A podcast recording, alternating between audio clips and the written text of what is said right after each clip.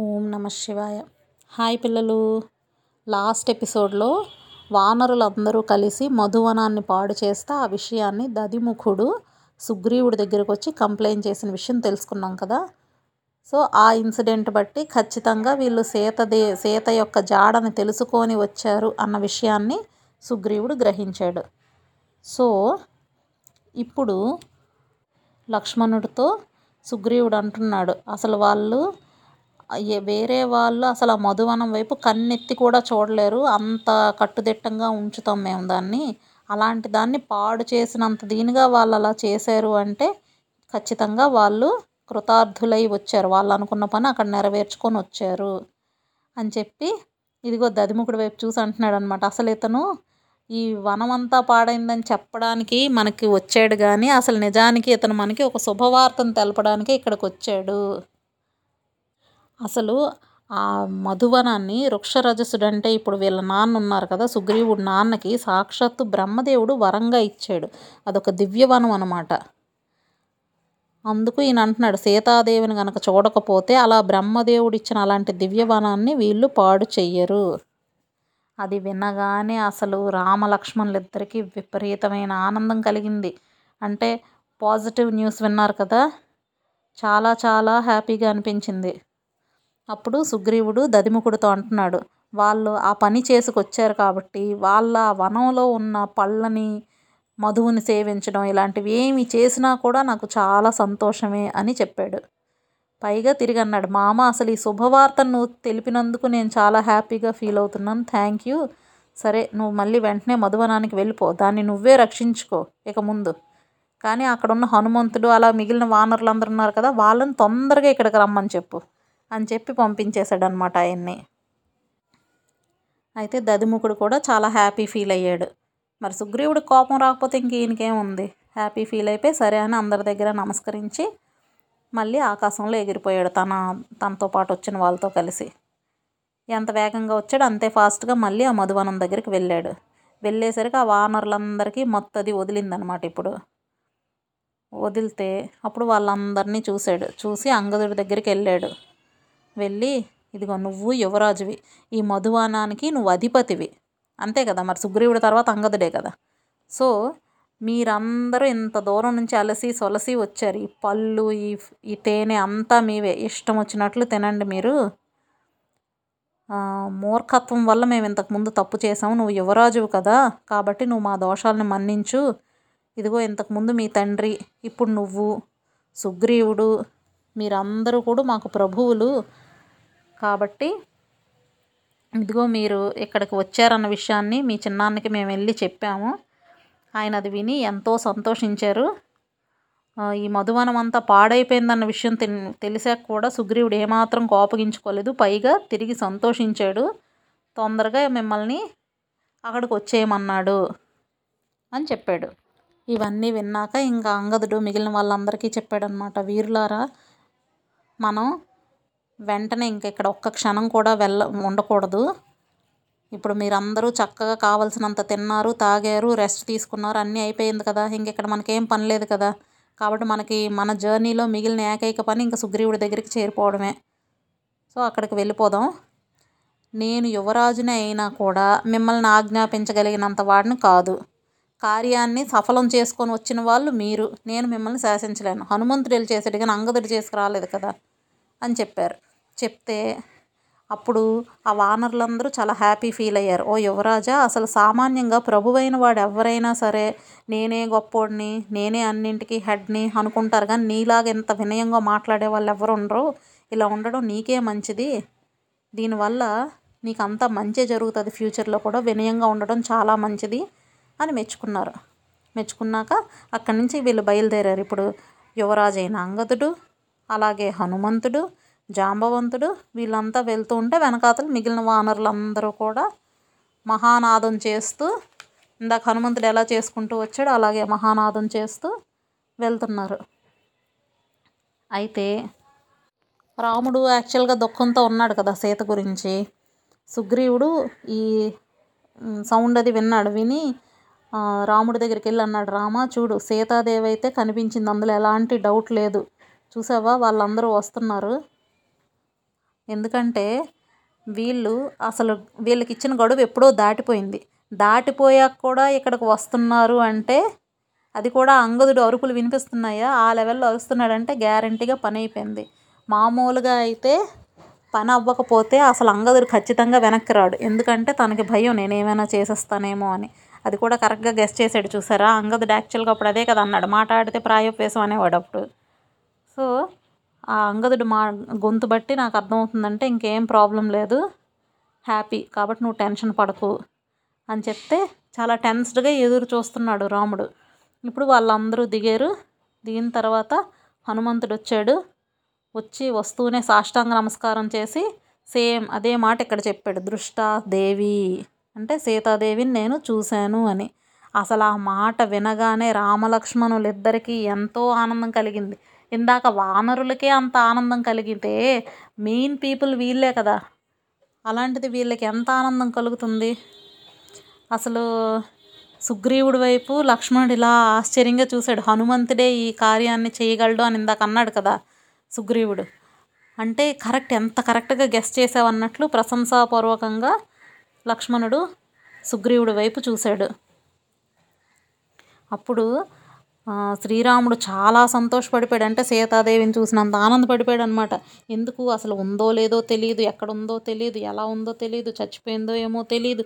ఇంత కష్టంలో ఉన్నవాడికి సీతని చూశాను అన్న మాట వినేసరికి అసలు అమృతం పోసినట్టు అనిపించింది ఆయనకి చెవుల్లో. చాలా చాలా హ్యాపీ ఫీల్ అయిపోయాడు రామచంద్ర ప్రభు. సో ఇప్పుడు రాముడు అడుగుతున్నాడు, సీతాదేవి ఎక్కడుంది, నా విషయంలో ఆవిడ అభిప్రాయం ఏంటి, అసలు నా గురించి ఏమనుకుంటుంది, ఆమెకు సంబంధించిన విషయాలన్నీ తొందరగా చెప్పవా ప్లీజ్ అని హనుమంతుడిని అడిగాడు. ఎందుకంటే అసలు రాముడు ఇంకా రాలేదేంటి, ఇలాంటి డౌట్స్ ఆవిడకు ఉంటాయి కదా, అందుకు ఏమనుకుంటుంది ఏంటి అని అడిగాడు. ఇప్పుడు హనుమంతుడు చెప్తున్నాడు, ఓ రామ, అసలు పాపం ఆవిడ తన ఆశలన్నీ నీ మీదే పట్టుకొని బ్రతుకు పెట్టుకొని బ్రతుకుతుంది, చుట్టూ రాక్షస స్త్రీలు ఉన్నారు, మాటి మాటికి భయపెట్టేస్తున్నారు ఆవిడని, పైగా వాళ్ళు వికారంగా ఉన్నారు, అసలు అలాగ కాపలా కాస్తూనే ఉన్నారు, ఆవిడకి చూస్తే చాలా బాధేసింది అని అక్కడ జరిగిన విషయాలన్నీ చెప్పాడు. చెప్పిన తర్వాత మళ్ళీ అన్ని పక్కన సీతాదేవి ఉన్నప్పుడు ఒక కాకి వృత్తాంతం ఆవిడ నాకు చెప్పింది, అది గుర్తుగా నీకు చెప్పమని ఆవిడ నాకు అదంతా వివరించింది. అలాగే ఇదిగో ఆమె ఈ చూడామణిని నా చేతికి ఇచ్చింది, ఈ శిరోభూషణాన్ని నేను, శిరోభూషణం అంటే తలకు పెట్టుకునే హెయిర్ క్లిప్ లాంటిది అనమాట, నేను ఎంతో భద్రంగా కాపాడుకుంటూ వచ్చాను ఇన్నాళ్ళు, దీన్ని శ్రీరామునికి సమర్పించి ఇలా నా మాటగా చెప్పు, నేను ఒక్క నెల రోజులు మాత్రమే ఉంటాను, అంతకుమించి నేను బ్రతకను అన్న విషయం చెప్పు అని చెప్పాడు అనమాట హనుమంతుడు.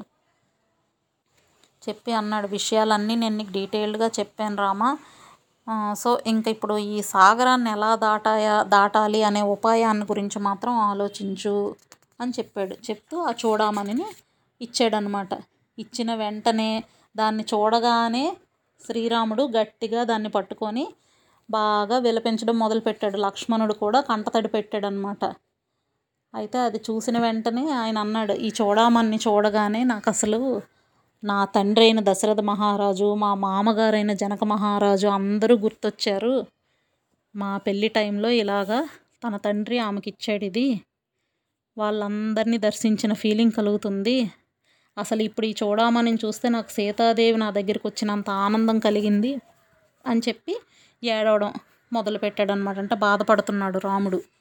మీరు ఎప్పుడైనా మీ ఇంటికి ఏమైనా వెడ్డింగ్ కార్డ్స్ వచ్చినప్పుడు, పెళ్లి కార్డ్స్ వచ్చినప్పుడు వాటి మీద చూడండి, ఎప్పుడు సీతారాముల ఫోటోలు వేస్తారు, వాళ్ళకు సంబంధించిన శ్లోకాలు అవే ఉంటాయి. ఎందుకు, అసలు సీతారాముడు ఇన్ని కష్టాలు పడ్డారు కదా, ఎప్పుడో అక్కడ వచ్చేసారు పదమూడేళ్ల క్రితం, అలా అక్కడ అయోధ్యను విడిచిపెట్టి వచ్చారు, ఇన్ని కష్టాలు పడ్డారు, తర్వాత ఈ కిడ్నాప్, ఇవన్నీ ఇన్ని జరిగినప్పుడు వాళ్ళని ఎందుకు ఎగ్జాంపుల్గా చూపిస్తారు సీతారాములు? ఎందుకంటే వాళ్ళకు వచ్చిన కష్టాలని తెలియజేయడం కోసం కాదు. ఎలాంటి పరిస్థితి వచ్చినా కూడా వాళ్ళిద్దరూ ఒకళ్ళంటే ఒకళ్ళు ఎంత ప్రేమగా ఉన్నారు, ఎంత అన్యోన్యంగా ఉన్నారు అని తెలియజెప్పేదే రామాయణం. అందుకే పెళ్ళిలో కూడా అలా చెప్తారనమాట. సో సీతారాములది ఆదర్శ దాంపత్యం. సో ఎప్పుడు ఎలా కలిసి ఉన్నారా కలిసి లేరా అని కాదు, ఎక్కడున్నా కూడా అవతల వాళ్ళ పట్ల అంతే ప్రేమ, అంతే గౌరవం ఉండడం.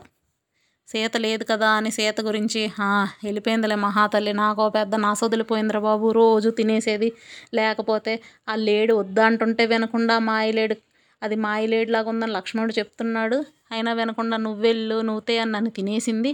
ఇలా ఎప్పుడైనా రాముడు అనుకున్నాడా? అనుకోలేదు. అలాగే మనం సీత వైపు నుంచి చూస్తే సరేలే పనికిరానుడే ఎప్పుడు అడవులు పట్టుకొని కందమూలాలు తపస్సు అని తిరుగుతున్నాడు, నాకెందుకు ఆ గోల వదిలిపోయిందని సీత ఎప్పుడైనా అనుకుందా? అలా కూడా ఎప్పుడు అనుకోలేదు. అందుకు వాళ్ళిద్దరూ కష్టాల్లో ఉన్న ఒకళ్ళ మీద ఒకళ్ళకి అదే రెస్పెక్ట్ మెయింటైన్ చేశారు. అదే ఎప్పుడు ఉండాలన్న ఉద్దేశంతో వాళ్ళలాగా ఉండమని మనకి పెళ్లి కార్డుల్లో వాళ్ళని ఫోటోలని వాటి వాళ్ళ ఫోటోలు అవి వేస్తారనమాట. జనరల్ నాలెడ్జ్ కోసం మీకు చెప్పాను.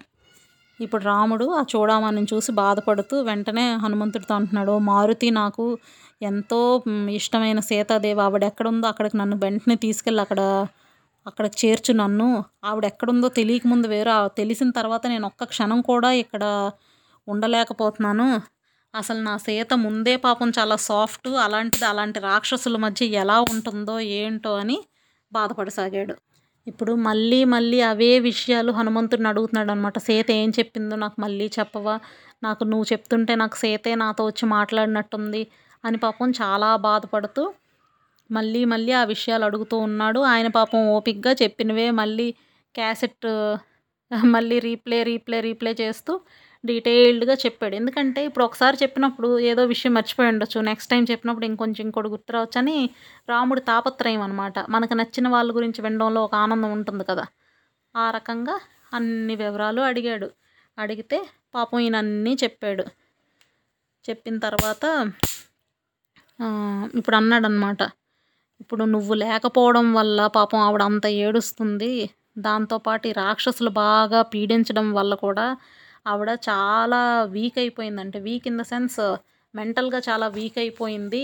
అందువల్ల నేను ఫస్ట్ ఆవిడకి ఏంటంటే ధైర్యాన్ని చేకూర్చాను, ఫస్ట్ ధైర్యాన్ని ఇచ్చాను ఆవిడికి, నీ బలపరాక్రమాలు ఇవన్నీ చెప్పాను. అంటే ఆవిడకి తెలియదని కాదు, మళ్ళీ ఒకసారి అవన్నీ గుర్తు చేశాను. అలాగే ఈ వానరులందరూ ఎంత బలమైన వాళ్ళో అవన్నీ కూడా చెప్పాను. చెప్పి నేనే అందరు నా అందరికన్నా నార్మల్ పర్సన్, అక్కడ నాకన్నా చాలా స్ట్రాంగ్ పీపుల్, చాలా పరాక్రమవంతులు చాలామంది ఉన్నారు అని కూడా చెప్పాను. ఇవన్నీ చెప్పాక సీతాదేవికి కొంచెం ధైర్యం వచ్చింది, ఆవిడ కాస్త తృప్తి కలిగి దాని తర్వాత బోల్డ్ శుభ సూచనలన్నీ ఆవిడకి కనిపించడం మొదలయ్యాయి. శకునాలన్నీ పాజిటివ్గా ఉండడం వల్ల ఆవిడకప్పుడు తన మీద పర్వాలేదులే నేను ఈ సిచ్యుయేషన్లోంచి బయటకు రాగలను అనే కాన్ఫిడెన్స్ ఆవిడకప్పుడు వచ్చింది. సో ఆవిడని నెమ్మదిగా ఓదార్చి ఆవిడని ప్రశాంతంగా ఉండేలాగా ఫైనల్గా చేయగలిగాను. సో నేను వెళ్ళిన తర్వాత ఆమెకి మనశ్శాంతి లభించింది. అంతవరకు ఆవిడకి లేనిదేంటి? మనశ్శాంతి లేదు. ఎందుకంటే తన వాళ్ళు అనే వాళ్ళు ఉన్నప్పుడు ఎలాగైనా పర్వాలేదు, కానీ ఎవ్వరూ లేనప్పుడు మాత్రం చాలా కష్టంగా అనిపిస్తుంది కదా. ఆ మనశ్శాంతిని పొందింది అని చెప్పాడు. సో ఇక్కడితో ఈ సుందరకాండం అనే కాండం పూర్తయిపోయింది. ఇప్పుడు ఈ సుందరకాండం మొత్తం జరిగింది చాలా తక్కువ పీరియడ్, మీరు చూశారు కదా. ఇందులో మనం నేర్చుకోవాల్సిన పాయింట్స్ ఏంటనేది ఒక్కసారిగా మళ్ళీ గుర్తు తెచ్చుకుందాం.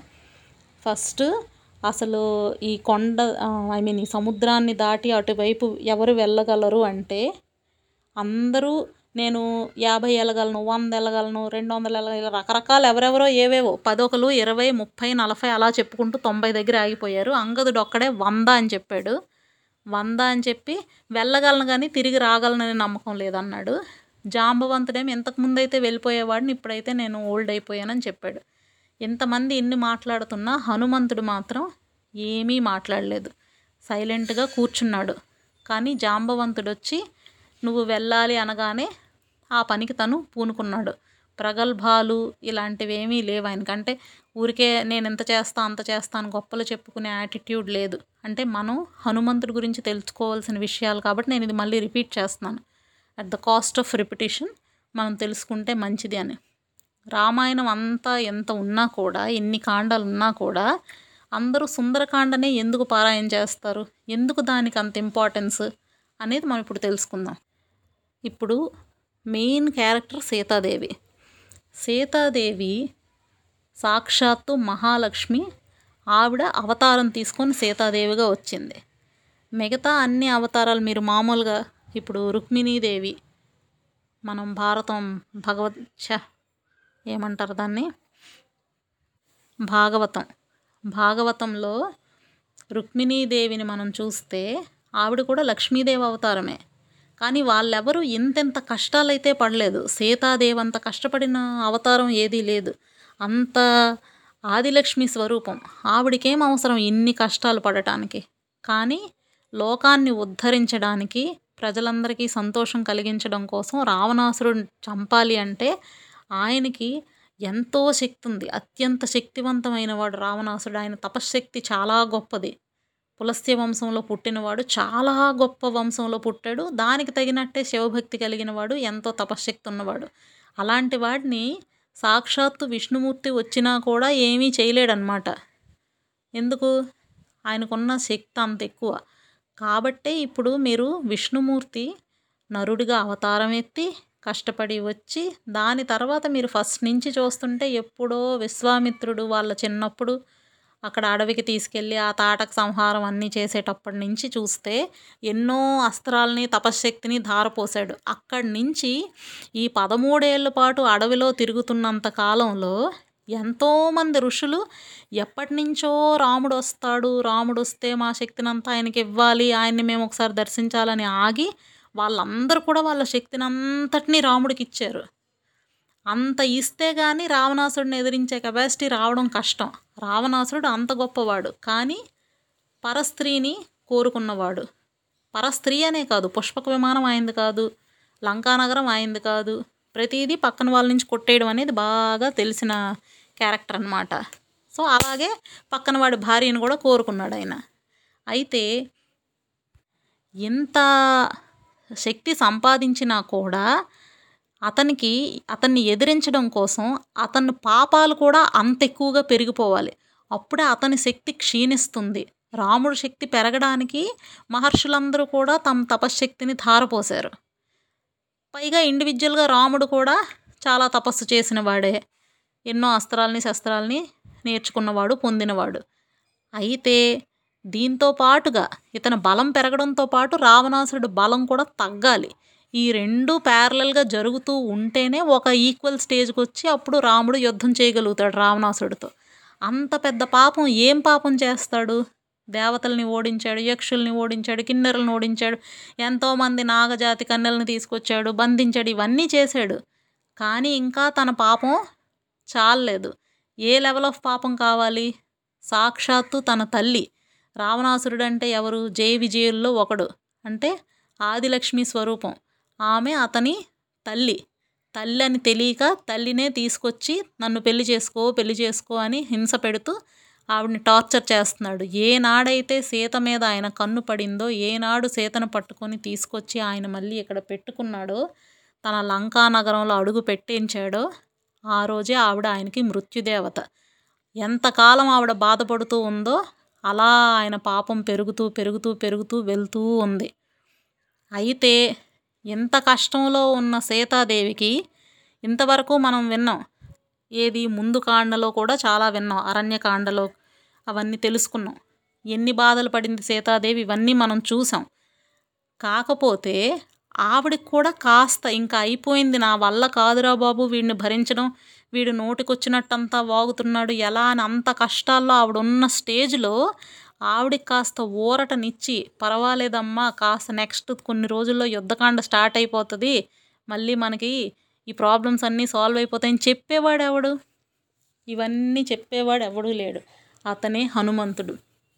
సో హనుమంతుడు చేసిన ఈ పని ఈ రామాయణం మొత్తంలో సుందరకాండం ఎందుకు అంత ఇంపార్టెంటే, అంత కష్టంలో ఉన్న సీతాదేవికి ఈయన వెళ్ళి తన మాటలతో ఒక మనిషికి మందులిచ్చి బాగు చేయడం ఎంత ఇంపార్టెంటో, దానికన్నా కూడా వాళ్ళకి వాళ్ళ మనసుకి మనశ్శాంతినిచ్చి వాళ్ళని ఊరడించడం అనేది అంతకన్నా గొప్ప పని. వాళ్ళకి తిరిగి వాళ్ళ స్వస్థత వాళ్ళకి చేకూరుతుందంటే వాళ్ళు మళ్ళీ నార్మల్ పీపుల్ అవ్వడానికి హెల్ప్ చేస్తుంది. అలా లక్ష్మీదేవికి కూడా హెల్ప్ కావాల్సి వస్తే హనుమంతుడు వెళ్ళి చేసిన ఘనకార్యం ఇది. ఇందులో మెయిన్గా జరిగిన పని ఫస్ట్ అసలు సీత బ్రతికుందో లేదో తెలియని పరిస్థితుల్లో వీళ్ళు వెళ్ళారు. అలాంటిది సీత బ్రతికే ఉందన్న విషయం తెలుసుకున్నారు. తర్వాత ఎక్కడుందో తెలుసుకున్నారు. చుట్టూ ఉన్న పరిస్థితులు ఏంటో అన్నీ తెలుసుకొచ్చాడు. ఎంతోమందిని చంపాడు, చాలామంది సైన్యాన్ని మట్టి కరిపించేశాడు, చాలామంది వీరులను కూడా చంపేశాడు. ఇప్పుడు ఈ మంత్రుల కొడుకులు వీళ్ళందరూ వెళ్ళారు, వాళ్ళందరూ యుద్ధ వీరులే, వాళ్ళందరినీ చంపేశాడు. అశోకవనం మొత్తం నాశనం చేసేశాడు, లంకా నగరాన్ని మొత్తం ధ్వంసం చేశాడు. శ్రీరాముడు దూతగా వెళ్ళాడు, ఏదో వెళ్ళి సీత ఎక్కడుందో చూసొచ్చలేదు. రావణాసుడు ఎదురుగా నిండు సభలో నిల్చొని స్ట్రిక్ట్ వార్నింగ్ ఇచ్చి నీ పని అయిపోయిందిరా జాగ్రత్త అని చెప్పి వచ్చాడు. తోకకి నిప్పంటిస్తే లంకా నగరంలో విభీషణుడు తప్ప ప్రతి ఇంటిని మొత్తం దహనం చేసేసి వచ్చాడు. సో ఇన్ని పనులు చేసుకొచ్చాడు. దీనివల్ల మెయిన్గా జరిగిందేంటి, సీతారాములకి మనశ్శాంతి లభించింది, వాళ్ళకి ఎంతో ఉపశమనం లభించింది. అందుకు సుందరకాండ అంత గ్రేట్. ఎంతోమంది వానర వీరులు వెళ్ళారు, తర్వాత యుద్ధం చేస్తారు, ఇవన్నీ కాదు మెయిన్. వాళ్ళు చాలా బాధలో ఉండి, రాముడి గురించి మనం చాలాసార్లు విన్నాం, ఎప్పటికప్పుడు డిప్రెషన్లోకి వెళ్ళిపోతున్నాడు. పర్వాలేదని లక్ష్మణుడు ఓదార్చుతున్నాడు. కనీసం ఆయనకి లక్ష్మణుడైనా ఉన్నాడు, సీతాదేవికి ఎవరున్నారు, ఎవ్వరూ లేరు. ఎవ్వరూ లేరు సరికదా, తిరిగి బాధను కలిగించే విధంగా ఈ రాక్షస స్త్రీలందరూ నీ కిడ్నీ తింటాను, నీ లివర్ తింటాను, నీ బ్రెయిన్ తింటాను అనేవాళ్ళు ఒకళ్ళు. రావణాసుడు వచ్చి నన్ను పెళ్లి చేసుకో, నిన్ను మహారాణిని చేస్తాను, ఆ రాముడు చచ్చి ఉంటాడు, ఇలా మాటలు. ఇవన్నిట్లోని చచ్చిపోవలసిన పరిస్థితిలో ఉన్న సీతాదేవికి మనశ్శాంతి కలిగించిన వాడు హనుమంతుడు. ఆ ఇన్సిడెంట్ జరిగింది సుందరకాండలో. సీతే గనక ఒక్క గంట ఆలస్యంగా హనుమంతుడు సీతను చూసుంటే అప్పుడేమయ్యేది, సీతాదేవి చనిపోయి ఉండేది. సో ఎక్కడుందో కనిపెట్టగలుగుతాడు, కానీ ఏ రకమైన ఉపయోగం ఉండదు. రామాయణం అక్కడతో అయిపోయింది. తర్వాత సీత కోసం రాముడు మళ్ళీ ఇక్కడికి వచ్చి రావణాసురుడిని చంపిన సీతనైతే మళ్ళీ పొందలేడు కదా. కాబట్టి సీతారాముల కలయికకి ఎంతో హెల్ప్ చేసిన వాడు హనుమంతుడు. అందుకే హనుమంతుడు చాలా ఇంపార్టెంట్ క్యారెక్టర్. ఇతని వల్ల ఇప్పుడు మనం నేర్చుకోవాల్సినవి ఏంటి, ఫస్ట్ది వినయం. నువ్వు ఎంత గొప్పవాడివవు, ఏ ఫీల్డ్లో ఎంత మంచి పొజిషన్లో ఉండు, కానీ వినయం లేనిదే దేనికి పనికిరారు. మీరు కావాలనుకుంటే ఎనీ గ్రేట్ పర్సన్ ఎవరిదైనా సరే వాళ్ళ జీవిత చరిత్ర చదవటం కానీ, వాళ్ళ స్పీచ్లు వినడం కానీ, ఇప్పుడు మనకి ఇంటర్నెట్ ఉండడం వల్ల చాలా ఫెసిలిటీస్ ఉన్నాయి. ఇప్పుడు సక్సెస్ఫుల్ అయిన చాలామంది పీపుల్ ఎంతోమంది ఉన్నారు. ఎవరివైనా వాళ్ళ స్పీచెస్ అవి వినండి, మీకు ఖచ్చితంగా కామన్ పాయింట్ మాత్రం వినయమే. వాడు పైకి వచ్చాడు అంటే మహా గొప్ప సంగీత విద్వాంసుడు అవ్వచ్చు, కానీ పొగరుంటే ఎవరు వాడిని కేర్ చేయరు. ఎంతో గొప్ప డాన్సర్ అవ్వచ్చు, మనుషుల్ని కేర్ చేయని యాటిట్యూడ్ ఉందంటే ఆవిడని ఎవరు ప్రోగ్రామ్స్కి కూడా పిలవరు. సో ఇంకా పైకి రాలేదు. ఎవరైనా పైకి వచ్చారు అంటే వాళ్ళకి వినయం ఉండాలి. హనుమంతుడు చేసిన ఘనకార్యాల కన్నా మనం గొప్పవేం చేసి లేదు కదా. అతను అంత సాధించాక కూడా అంతే వినయంగా ప్రవర్తించాడు, అంతే పద్ధతిగా ఉన్నాడు. ఇప్పుడు మనం చూసాం, దిగిన వెంటనే మళ్ళీ ఇక్కడికి వచ్చాడు, శ్రీరాముడి దగ్గర దిగిన వెంటనే సాష్టాంగ ప్రణామం చేశాడు, అంతేగాని సాధించాను గ్రేట్ నేను అని అనలేదు అక్కడ కదా. సో వినయం నేర్చుకోవాలి. సీతాదేవికి మనశ్శాంతిని కలిగించాడు. కలిగించినప్పుడు అతని సమయస్ఫూర్తిని మనం అర్థం చేసుకోవాలి. అంటే ఆ సిచ్యుయేషన్లో ఏం చెప్పినా ఆవిడ రావణాసురుడు తాలూకు మాయనే అనుకుంటుంది. అలాంటి పరిస్థితుల్లో ఏం మాట్లాడాలని ఆలోచించి రాముడు గురించి, రాముడు వంశం గురించి, వాళ్ళ క్వాలిటీస్ గురించి మాట్లాడడం మొదలుపెట్టాడు. అలా నెమ్మదిగా ఆవిడతో ఒక కాన్వర్జేషన్ స్టార్ట్ చేయగలిగాడు. అంటే అది సమయస్ఫూర్తి, ఎప్పుడుకి తగినట్టు అప్పుడు డెసిషన్స్ తీసుకోగలగడం. ఇంకొకటి, అసలు ఆమె ఎలా ఉంటుందో, ఆమెను ఎప్పుడు చూడలేదు, ఆమె ఫోటో లేదు, వాట్సాప్ లేదు, వీడియోలు లేవు, ఏమీ లేకపోయినా ఆమెను ఐడెంటిఫై చేయగలిగాడు. అంతమంది ఎక్కడో అక్కడొక స్త్రీ, ఎక్కడొక స్త్రీ ఉండరు, అక్కడ వందల కొద్ది స్త్రీలు ఉంటే అందులోంచి సీతాదేవిని ఐడెంటిఫై చేశాడు. అది ఒక రాత్రిపూట. సో దానికి తెలివి కావాలి కదా. ఇవన్నీ ఉన్నాయి. అంటే నిశిత పరిశీలన, అంటే కీన్ అబ్జర్వేషన్ స్కిల్స్ అంటాం కదా, కీన్గా ఏ విషయాన్నైనా అబ్జర్వ్ చేయడం. మనం ఇప్పుడు ఇది ఎందులో ఉపయోగించాలంటే మన చదువులో ఉపయోగించుకోవాలి. చదువుతున్నప్పుడు ఊరికే ఇచ్చిందలాగా కంఠస్థ పెట్టేసినట్టు కాకుండా దాన్ని మనం సొసైటీలో చూడగలగాలి. మీరు ఒక చెట్టు ఉంది, మందార చెట్టు, దాని ఆకు ఇలా ఉంటుంది, దాని పువ్వు ఇలా ఉంటుంది అని చెప్తే ఊరికే కంటస్థపెట్టడం కాదు, ఇంటి బయటకు వచ్చి మీ ఇంట్లోనో పక్కింట్లోనో ఎక్కడైనా మందార చెట్టు ఉందా, దాని ఆకు ఉందా, అది ఎలా ఉందో ఒకసారి చూడాలి, చూసి నేర్చుకోవాలి. ఇలాంటివన్నీ కూడా హనుమంతుడి దగ్గర నుంచి మనం నేర్చుకోవాల్సినవి. అలాగే సందర్భం తగినట్టుగా మనం చూస్తే వాళ్ళందరూ అక్కడ ప్రాయోపవేశం చేసేయాలనుకున్నప్పుడు కూడా తనే ఆపాడు, మనం ఈ టైంలో ఇలా చేయడం కరెక్ట్ కాదు అని చెప్పాడు. రెండోది, తినక తినే సింగిల్గా వెళ్ళినప్పుడు సీత కనిపించకపోతే ఒక స్టేజ్లో చచ్చిపోవాలనుకున్నాడు హనుమంతుడు, కానీ తనకు తనే self inspiration and self motivation తెచ్చుకొని మళ్ళీ వెతికాడు కాబట్టి తనకు సీతాదేవి దొరికింది. ఇప్పుడు మనమైనా సరే ఏదైనా ఒక కష్టం రాగానే ప్రతి ఒక్కరికి ఏదో స్టేజ్లో డిప్రెషన్ వస్తుంది, మార్కులు తక్కువ వచ్చినప్పుడు డిప్రెషన్ రావచ్చు, ఎప్పుడైనా ఫ్రెండ్స్ మనకి ఎగతాళి చేసినప్పుడు డిప్రెషన్ రావచ్చు, అలా రకరకాల సందర్భాలు ఉంటాయి. ఆ నిమిషానికి డిప్రెషన్ వచ్చినా కూడా మనల్ని మనమే మోటివేట్ చేసుకోవాలి, మన కోసం ఎవరో వచ్చి మోటివేట్ చేయాలనుకోకూడదు, మనం సెల్ఫ్ మోటివేషన్ ఉండాలి. మోటివేట్ చేసుకొని మనం అనుకున్న కార్యంలో అలా ముందుకు సాగుతూ ఉంటే సక్సెస్ అనేది ఆటోమేటిక్గా ఎప్పుడో ఒకప్పుడు దానంతట అదే వస్తుంది. మనం చేయగలిగేది మన పని మనం చేయాలి, హనుమంతుడు చేసింది కూడా అదే, అప్పుడే ఆయనకు సీత కనిపించింది. రెండోది, శ్రీరామచంద్రుడు అంతటి వాడికి మనశ్శాంతిని కలిగించిన వాడు, అప్పుడు పది నెలల నుంచి ఆయన అలా బాధపడుతూనే ఉన్నాడు, కనీసం సీతకి తనెక్కడుంది తన పరిస్థితి తెలుసు, రాముడికి సీత గురించి తెలియదు, ఎక్కడ వెతకాలో తెలియదు, ఎవరు హెల్ప్ తీసుకోవాలో తెలియదు. ఇలాంటి పరిస్థితుల్లో సతమతమైపోతూ ఇలా ఉన్న మనిషికి వచ్చి నేను సీతను చూశాను, ఆమెతో మాట్లాడాను, ఆమెకి ధైర్యాన్ని నింపి వచ్చాను అని చెప్పడం వల్ల రాముడు ఎంతో ఎంతో ఎంతో సంతోషించాడు. అందుకే హనుమంతుడంటే రాముడికి అంత ప్రియ భక్తుడయ్యాడు. ఒక కష్టంలో ఉన్నప్పుడు తనకు హెల్ప్ చేసిన వాడు ఎవరికైనా మోస్ట్ డియరెస్ట్ పర్సన్ అవుతారు కదా. అది ఇందులోంచి మనం నేర్చుకోవాల్సిందేంటి, చాలా విషయాలు ఇప్పుడు చెప్పాను, ముందు ఇంప్లిమెంట్ చేస్తే ఇంకా ముందు ముందు కథ నడుస్తున్న కొద్దీ హనుమంతుడి గురించి ఇంకా చాలా విషయాలు మనం వింటాం, అప్పుడు ఆ సందర్భం బట్టి చెప్పుకుందాం. సో సుందరకాండం ఇక్కడితో పూర్తి చేసి తర్వాత నుంచి రేపటి నుంచి యుద్ధకాండం మొదలవుతుంది. సో ఇక్కడంతా కూడా మనం బాహుబలి క్లైమాక్స్ సీన్లో జరిగిన వార్ లాగా మొత్తం చూస్తాం, రామరావణ యుద్ధం ఎలా ఉంటుంది ఏంటి అనేది రాబోయే నెక్స్ట్ ఎపిసోడ్స్ అన్నిట్లో తెచ్చి చెప్పుకుందాం. ఓకేనా, బాయ్ పిల్లలు.